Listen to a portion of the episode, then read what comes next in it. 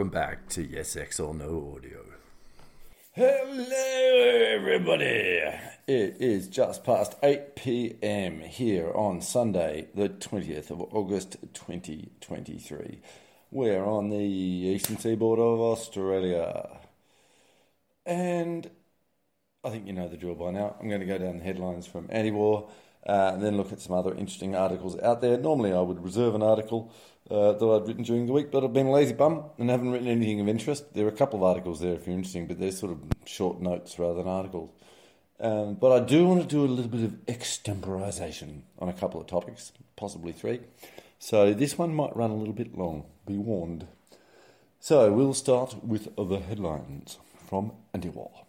And Niger seems to be the interesting thing happening this week. We've got a bunch of lines. ECOWAS says, uh, this is in reverse time, so most recent first. ECOWAS says most West African states ready to join Niger intervention force on the 17th, and that's most, not all. So that tells us that huh, there's a few doing a bit of holdout there. They don't want to do this. Interesting.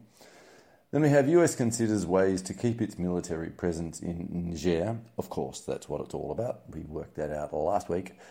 ECOWAS military chiefs to discuss possible Niger, Niger intervention on Thursday and Friday, and we haven't heard about that apart from the one above, uh, which was that most ECOWAS groups are happy to, you know, kick the shit out of Niger for like why, for who. We'll get to that. Uh, and then uh, earliest article is Niger junta refuses negotiations unless coup leader is recognised. Uh, ECOWAS postpones meeting on potential intervention. So we can see that things have moved forward a bit. Uh, and there's some other news there that isn't reported, which is we know now that uh, the leadership of the junta have placed treason charges against the ousted President Bazoum. So we'll get to that. Moving along, we have China Pacific. Biden to strengthen alliance with South Korea and Japan at Camp David summit. So more war rhetoric for the, you know, here comes China, let's go kick them. China warns it will take strong measures as Taiwan VP arrives in US. I think this is a bit stupid of China. I think they should shut the fuck up and let the China, let the Americans be dumb. Anyway, that's what they're doing. Uh, and then we have US cements game changing military ties between Japan and Australia. So, more rhetoric, more rhetoric. US Air Force holds China war drill rehearsing casualty evacuations in the Pacific, which is, you know, bluster and fluffery. Whatever. So, but not very nice. So, you know, it looks very much like the US is, you know, solidifying its allies in the region. Um, moving along, we get to the Middle East. A couple of articles there. We have senators urge Biden to unload tanker carrying stolen Iranian oil. Uh, so it's from a couple of days ago. So the senators think that um, uh, the US hasn't completely stolen the oil properly. Do it properly. Like, get it off the ship and into our storage tanks. Like, all right. And then in Syria, we have so the, the title is Syria, Iran's Kan- Kanaani blames foreign intervention for Islamic State escalation. And this is by Thomas L. Knapp, who I haven't seen as an author for quite a while at anti war. Anyway, so it's sort of interesting. So there's been some escalation of Islamic State, presumably in Syria, and this guy, uh, Kanaani, uh, is blaming foreign intervention for it. Hmm. Uh, and then we have a bit of US censorship fun. Uh, Biden administration defends social media censorship operation, again by Thomas L. Knapp. Um, so, yeah, censorship's fine. We're, we're all good with it, um, says Biden uh, and his administration. And then we have a bit of Assange news. US ambassador to Australia, and that's, um, that's one of the Kennedys, if I Catherine Kennedy, something like that. Um, hints at plea deal for Julian Assange. And this was echoed a while back. So this is a couple months after the sort of thing started up. So uh, there we go. And then we have uh, NATO, US, Finland negotiating defense agreement that would see deployment of American troops. Uh, and the comment from that was uh, on a recent uh, Scott Ritter thing. He was mentioning essentially that the amount of troops that the US has in Europe is SFA. Can't be useful for anything. It's called reassurance troops. Uh, they're not really actually useful for anything. So adding some more to Finland really doesn't change the you know the story there. But you know, as I've said before, Finland should really go and talk to the Japanese and see how long it takes to get US troops out of your country. Easy to get them in, hard to get them out. Uh, and then there's a whole plethora of stuff on Ukraine, which is, as far as I'm concerned, is boring as batshit at this point. Like there's 20 article headlines or something, and it's all just, oh, the F-16s aren't coming till next year, and you know we should spend more money. And oh, the only really interesting one was the, the uh, was the, an aide to um, Stoltenberg, who's still heading NATO. Um, said, "Yeah, look, um, Ukraine could cede some territory, and then that would maybe they could then sign up to be a part of NATO." and everyone went, "Shut up, shut up! You're not meant to say that now. Stop! Mistake it was a mistake." That's the headline. NATO official calls comments on Ukraine ceding territory a mistake. Oops, said that too loudly. Um, and then it's just, you know, Bill Kristol thinks that more people should die and people should spend more money, and John Bolton agrees with him, and it's just, you know, con blah, blah, blah. What else? Uh, oh, yeah, this one. US intelligence deems Ukraine's counteroffensive a failure. Oh, really? You know, we've only been noticing that for weeks and weeks and weeks. Um, and there was one here, which is from Connor Freeman. Lukashenko warned Belarus will use nukes if attacked, i.e., don't with us. Uh, and that relates to a comment I read somewhere, which is that at, before the SMO, uh, Putin went to had a chat with Lukashenko, and he said, "Look, if I'm going to do this, I need to have you protect my rear, as in make sure you know I cannot handle you know a direct frontal assault through Belarus while I'm doing this thing, so I need you to you know be by my side." Of course, Lukashenko went, "I'm your man." Uh, and we saw the role he played in the uh, the the coup thing, you know, with the idiot um, uh, what the head of the Wagner force, Prigozhin or whoever he, whoever he was, um, just getting pissed because he wasn't going to make lots of extra money like he was previously because the forces were going to be nationalised under the uh, the Russian army. So anyway, so uh, yeah, so Lukashenko is just following up essentially on what he said earlier. He's just going you have a go at me, I'll use the nukes. You know, fair call. I mean, not good, but you, know, you can sort of understand what he's doing, why he's doing it. So that's what this is about, right? He's got Putin's, you know, defense in his mind, and that's the that's the headlines. So enough of that. On interesting stuff written by other people, we've got a few articles on Niger and Africa. Uh, so we've got Vijay Prashad, who's been pretty busy with his pen this week. Uh, Niger is far from a typical coup by Vijay Prashad at Consortium News. Quite a bit at Consortium News in the and ScheerPost this week, which is nice to see. Niger and the New World Order by Patrick Lawrence at ScheerPost. Africa for Africans by Patrick Lawrence at Consortium News. France's colonial legacy, US's security concerns, intersect in Niger.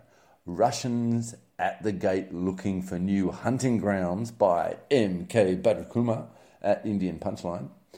And lastly, uh, I haven't listened to this interview yet, but uh, Scott Horton had Brad Pearce on to discuss the coup in Niger. And it looks like this Brad Pearce actually knows a thing or two about Niger, so I will listen to that and I can recommend it to you if you're interested in what the hell's going on because there's plenty of conjecture and not a lot of what's going on.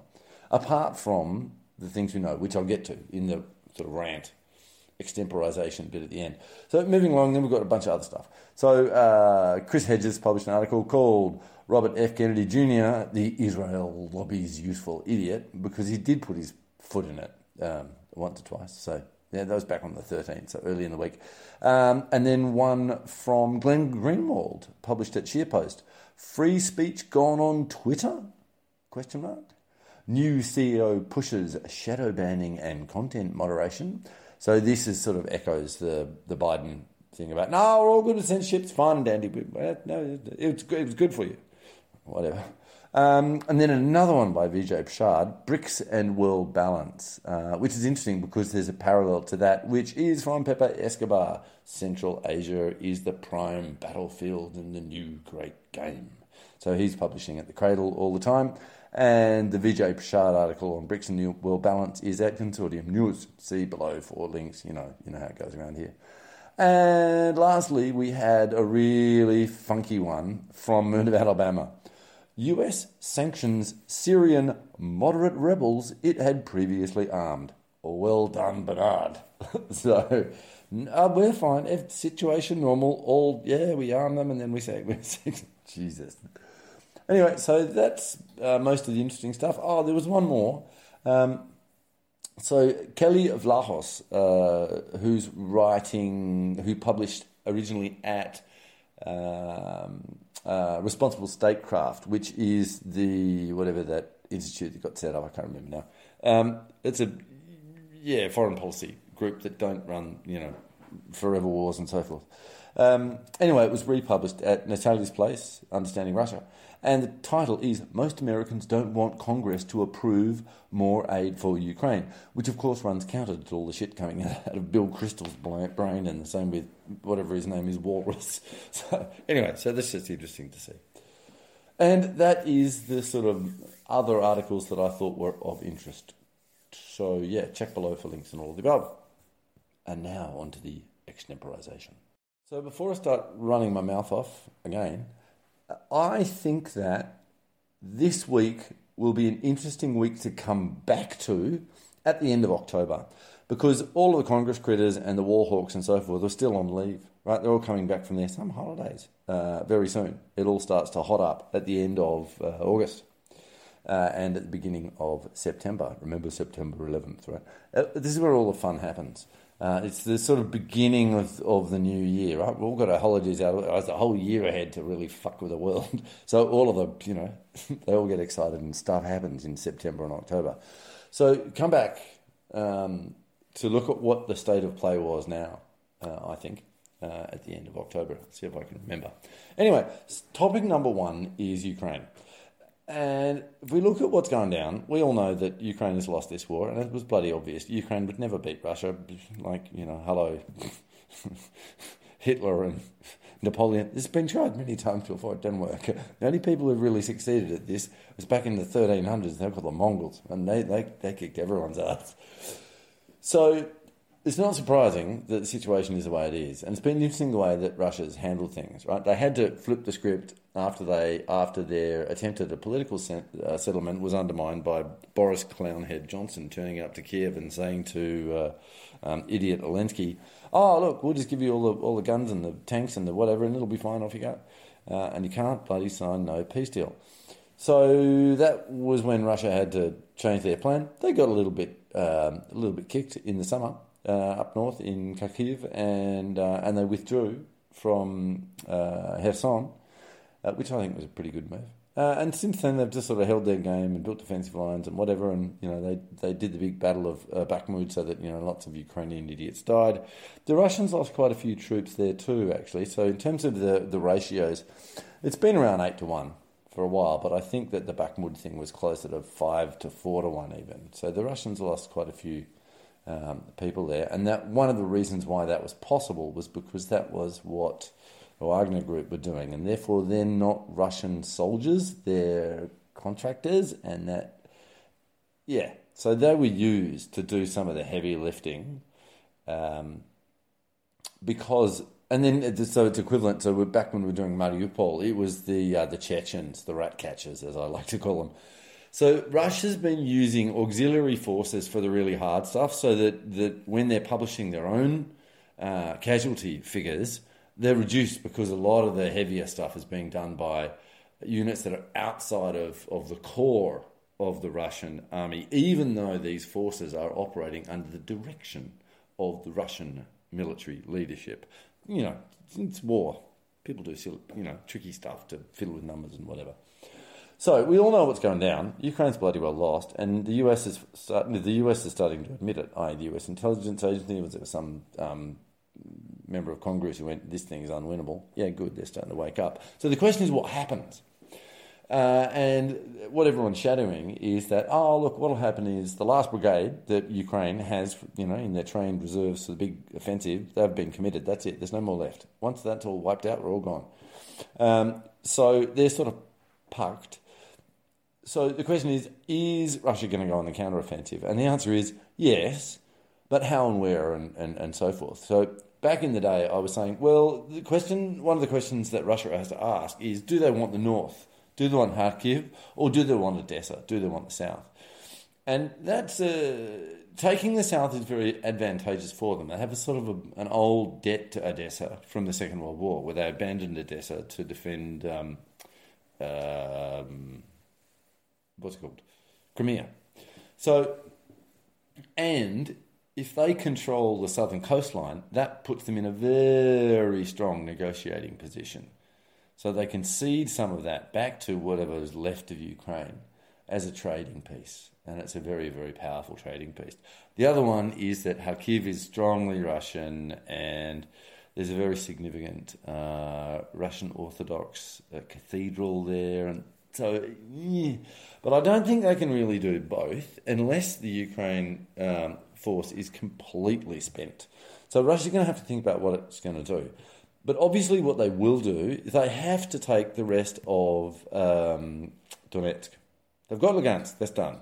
And then the other of the two original, you know, rebellious uh, oblasts, the other one's Donetsk, and they haven't taken all of Donetsk yet, so they have to do that. It's a, it's a no-brainer. It has to be done. And then, of course, the other thing is to make sure they have appropriate security in the areas of uh, Zaporozhye and Kherson that guard the supply routes, right? They need all the roads, which is what the counteroffensive was meant to do, to break control of those roads. To get, and there's an article by Moon of Alabama on this, which is well worth reading. It's called Ukrainian Sit, Sitrep um, Chernihiv. Uh, is that it? Is the one? Yes. Um, uh, Chernihiv done exhibition Russian offensive, pretty crappy title. It actually lays out uh, the rough objectives that Ukraine had and how shitty they've done on it. Essentially, they wanted to get to the point where the, the transport routes that Russia's been using to supply through the south from Crimea were under artillery, potential artillery fire by Ukraine, just to limit their logistics, which would have been a, you know, that would have been a useful thing to do. And they've completely failed. Um, uh, and Bernard reports that they've made a total of 12 kilometres in advance. There's only 88 to go. so, well, they'd, they'd, want to get another, you know, 20 or 30 uh, kilometres forward to, you know, to put the supply lines under threat of artillery fire. But to do that, they've got to get through three defensive lines. And there's no way they're going to do that. They're all going to die in, in the attempt, and that's the end of that. So the question is, what does Russia do? Uh, and obviously, they'll take Donetsk, and then they'll secure the areas of Zaporozhye and Kherson that they want to maintain their supply lines, and then really they can sort of do what they want at that point. You know, do they do they go through uh, Mykolaiv and off to Odessa? Do they take Kharkiv? It's sort of, but I, my thing is, I reckon they're more interested in a political solution, actually, to get this thing solved. I think they want out of it, really. As long as they secure, they've got Lugansk, they get Donetsk, they get most, they get the, the parts of um, Zaporozhye that they want, and that includes the nuclear power plant, of course. Um, but I don't think they really want Zaporozhye city. It doesn't matter. It's not that important. It's all about supply lines, that power plant, and um, and the two uh, prime oblasts. So I reckon they'll go for a. They'll do a counteroffensive, but I think that will be. It could run two ways. Either they'll just get the rest of Donetsk and then secure it in a way that you know they're happy with, um, or, as they're doing that, the Ukrainian army will just fall apart, then they'll just take whatever they want, you know. Um, but it's not just whatever you want either, because in areas where of Ukraine where the local population uh, believe in the Ukraine ideal, they're not Russian uh, ethnic and Russian speaking, uh, then there'll be local resistance, and that's you know then you end up with um, the nightmare of guerrilla war, and that's no fun for anyone. Um, so Russia is a little limited. But just to make things interesting, the stupid Poles are really interested in, in this, you know, Polish Lithuanian Commonwealth crap and, and revitalising this old empire. So they're gonna they're very interested in um, Lvov. And I reckon Russia would be really happy about that. Fine, you have all the Nazis and you look after them. Right? As long as the government that takes over the rump of Ukraine is is heavily Russian aligned and it commits to never signing up for NATO, I reckon they'll they'll go with that. Fine. Then they get out of this thing. They've got the areas they wanted. It's all good. We're done. So I don't think there's going to be some wild, you know, counter-offensive where they charge off around because in other words it just turns into guerrilla warfare and that, like I said, is no fun for anyone. So I reckon Russia's eyeing this as how to consolidate the things that they want and then look for a political solution that allows Poland to cause all this shit trouble. Um, depends because Hungary's been pretty good to Russia, um, and so they have to be a little bit careful there. Because if they let Poland take that area, then there's Hungarians involved. It's all complicated. So it's a little bit subtle. But I'm sure they're looking at this quite carefully and trying to work out what the correct political solution is, where that you know a little bit of trouble can be created by letting Poland you know claim a bit of territory, and that'll sort of set the Europeans off amongst themselves, which will give the Russians a bit of you know time and space. Anyway, so that was the there's the summary of what I reckon is going to happen in Ukraine, and I might be completely wrong or partially wrong. We find out. Remember, end of October we come back.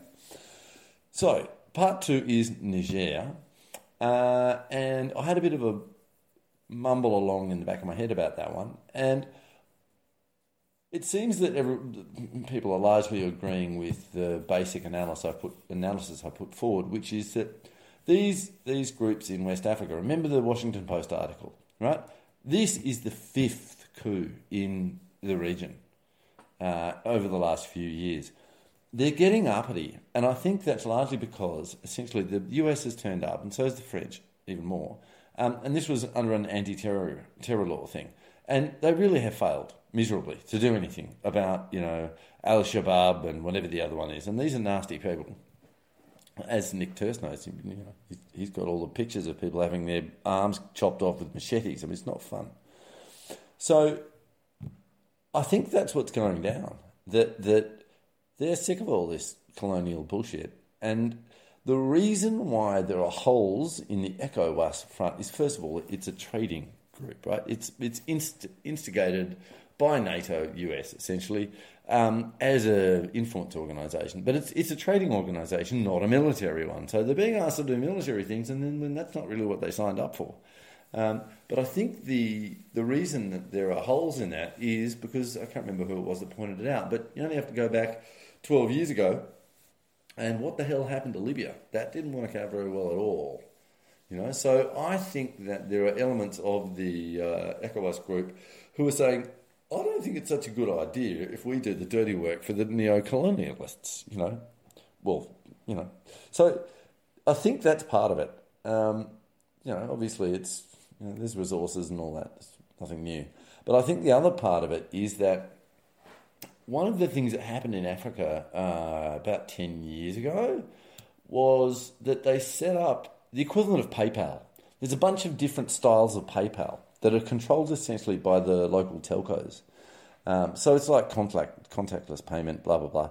And what that did um, is it spur, spurned off a whole bunch of um, uh, independent entrepreneurs. There was all of a sudden they could do they could do transactions uh, more easily uh, and you didn't have to carry around cash and then cash and then get you know done by thugs, and so it's sort of easier. Um, I'm not saying that's a big thing, and I don't know how widespread that is in Africa, and if it if that happened in West Africa, but it wouldn't surprise me.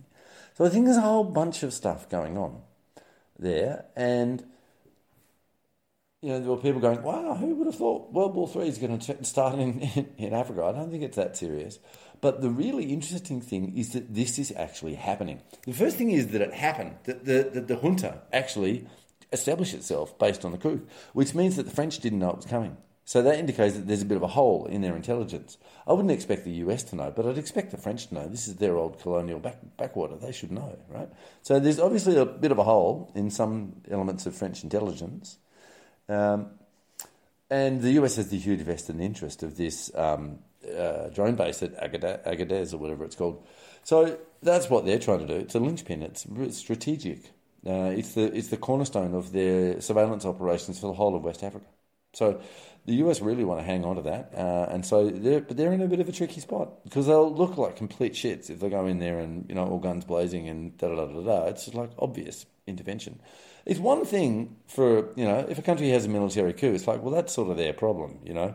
You, the solution to that is not march in there with a bunch of other nations, and, and that's an invasion, right? That's a, that's a different class of problem. You can't use invasions as a way of solving military coups.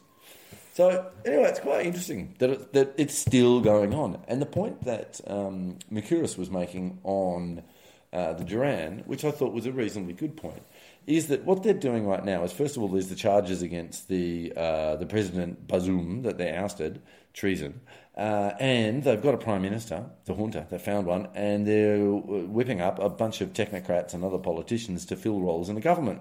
So the longer this goes on, the more legitimate the government um, becomes. And the other thing was that there was a survey done by the Economist, you know that you know neo Conrag um, or which showed seven, in excess of seventy percent support for the junta locally. Now I don't know how how, you know how broad a uh, survey base that they had, so we don't know how much seventy what seventy percent really means, but it certainly means they're not loathed. Like some people think they're okay. Um, so this is a bit of a problem. So if, if, if you've got this junta has got reasonable local support, and you've got elements of the this ECOWAS group who are saying, "No, nah, we don't think it's a good idea." CF Libya. Well, what the hell can they do? The US and, and France. Like, what are they going to do? Just march in there and take the place over? I mean, that's not going to look very good, is it? So they're in a bit of a bind. And that is the thing, right? Why are they in a bit of a bind? Didn't have the, they were short on the intelligence for a start. Should never have happened in the first place. France, what the hell are you doing? Fix your intelligence. Um, and then and then they couldn't solve it quickly, right? Because, as I said, ECOWAS a trading thing. They didn't sign up for doing military operations. And second of all, there's evidence locally in you know plenty of places um, that this is not a good thing to do. And I think there might be a, an increasing awareness amongst the younger population in these areas of the history. I mean, maybe I'm being a complete twat in, they might have known this for generations and generations. I just don't know anything about it. So excuse me if I'm being a twat. Um, but yeah, it's very interesting that this is still going on, and that is to do with the the the big picture thing that I keep going on about, which is Russia, China, SCO, BRICS versus US, NATO, old financial institutions. You know that power structure shift, um, because the each of them these blocks have their financial institutions. So you've got the IMF and the World Bank, you know, to indebt nations so you get hold of their resources and all that game and then fund US industry, you know, and that's what the US did. That's how they built their empire. And then the thing is that the, the Chinese have spotted that and they're going, yeah, that was clever. We'll do that. We'll, we'll get our economy roaring along and then we'll do the same thing. So they've got the Asian uh, Asian Infrastructure Investment Bank, which is the main bank behind the BRI project, which is pumping money into a lot of countries, you know, so they can build roads and telecommunication networks and all this sort of shit. And then you've also got um, the New Development Bank, uh, which is for the BRICS countries, headed up by uh, former Brazilian President Dilma Rousseff. So, so you've got this parallel structure happening on both sides, and they're both playing the same game. And I, I suspect it's likely that um, China and, uh, and through the AAIB and uh, BRICS through the New Development Bank are basically undercutting the bullshit that, that the IMF and World Bank were doing on behalf of you know NATO, US, right? So they're giving better deals. Simple as that. Doesn't mean they're going to be nice. They might be nasty shits in the end, but it's a slightly better deal. And the fact that there's two people to play with means you can play them off against each other and look for a better deal. I mean, if you want an expert at that, look at Erdogan. Erdogan, right? Very, very, you know, clever political player. God knows how he gets away with all this stuff. I presume he's got an awful lot of skeletons in his closet, and also, he knows about a lot of other people's skeletons. Otherwise, why the hell is he still there? Anyway, that, that's a bit of a other topic. So yeah, so those are the three topics I wanted to speak about, right? So Ukraine, we can sort of see where that's going. Interesting, right? What will Russia do? Because it's really up to them to choose what the hell happens now. Niger, like, why the hell is this lasting so long? Oh, it tells you things about uh, shifting power structures and so forth. And I think that's really the story. So I think the rest of this year is going to be fascinating. Like, what goes on? What happens in Niger? What happens in Ukraine? All of this will be worked out by the end of the year, for sure, right?